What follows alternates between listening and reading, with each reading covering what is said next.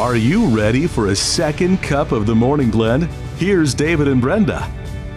Monday morning, I always have a second cup, maybe even a third cup. I put some espresso in there. You needed an extra little caffeine to get you through, getting you up on this morning. Well, Patrick, you're with us all week. As we said, if you missed the opening of the show, David taking some well-deserved time off on a vacation, going to see his parents, and taking them to see his granddaughter. I mean, wouldn't that be a wonderful event to have your daughter, your granddaughter, great-grandparents all together to spend a little family time together, as it should be. I think it's fantastic. And the only drawback is getting up at 4:30 in the morning. That's why I need this second cup. You need a second cup today to get you through. Well, we're going to have a great week ahead. And I had that story at the 8 o'clock hour about this woman. Her and her husband had a son. And then God bless them with twin boys. And she thought, boy, these three boys are so easy. And then she laughed. And God said to her, well, if you can handle that, how about this? She ended up getting pregnant with triplets and had another boy and two little girls. That's a big family. It's a lot of joy. That's a lot of diapers. So I read a study once that said children who are born into large families like this, that have a lot of children, they score in school very well in problem-solving skills. Ooh. So when they're out on the playground or when they're trying to work something out in the classroom, they find that these children have skills at problem solving, negotiation, the give and take, those types of things, because they learn those in big families. You just got to be good at that thing. I wonder if the lower the age, like the birth order, if you're down in the pecking order, if that increases the skills, because you got a lot of a negotiation. You're getting the hand-me-downs and everything else, right?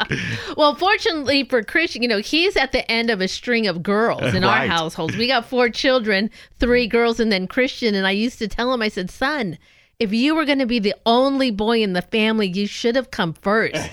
And he goes, I know, because those girls did not cut him much slack, even to this day. But I think of myself as having not a large family. 4 is larger than others, but it's not a big Catholic family. I went to school with a family who had, I think they were 10 Staleys. That was the last name. He was a doctor in the community there, and they attended St. Mary's School. I mean, if you were at school at that time, you were bound to have a Staley in your house. I mean, they had farm and stuff, but there are some things that if you come from a big family like that, some great things that you're good at and some things that, well, you just have to put up with. So we talked about problem solving skills. The other thing is you always have somebody to play with. There's always somebody around to get involved in whatever type of event that might be. So you can never say, Mom, I'm bored. Right? No, yeah, no, never. But sometimes they say, according to Alatea, you may not be called by your name. I have 2 brothers, and my mom still has to run through the list sometime to get the right name out. I have all 3 of my daughters, their names all start with an A. That was not a wise decision on my part, Patrick. Now, speaking of not calling people by their name. See, I just did that. So that's one of the things they say. If you come from a big family, get used to that. Get used to no quiet time. Ooh. Do you remember that film with Steve Martin, Cheaper by the Dozen? It was a remake. Oh, sure, yeah. That was an active household. There was a lot of kids in that family, a dozen. And, well, there was not too much quiet time. Peter Fonda and Lucille Ball, right? Were they the originals? I think they were the original, yeah. Yeah, and I think it's a true story, actually. I imagine so. Probably based on a big Catholic family.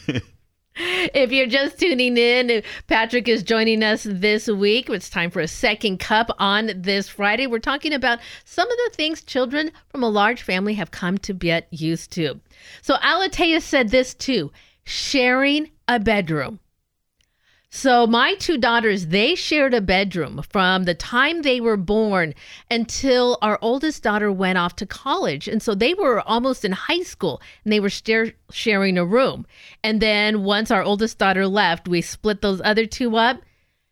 And we still, whenever we were upstairs, still found them in the same room. one, wow. you know, together in the bed talking, and then finally in the evening they'd separated, but they were just so used to being together. They'll stack them on the walls, bunk beds, multiple bunk beds in different rooms. It's just a state of living. Yeah, and I think that closeness there, it builds strong bonds between siblings. You know, there's just something about, I don't know, lying in bed with all the lights off and talking that just creates kind of a real closeness together with siblings, you know? Absolutely. And we could hear that too when the lights were off and you'd come down and you'd hear the whispers. Good night, kids. Time to go to bed. And then they get real quiet.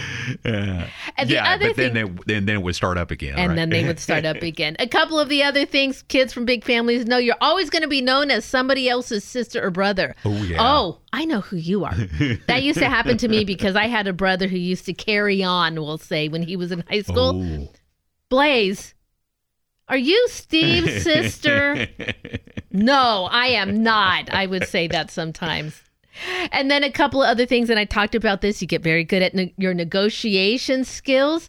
You have enough people to play board games. If you want to play a game, you want to have a baseball game, basketball game, play a board game, you can always find plenty of participants. And if you got 10, you've got a team. That's it, really.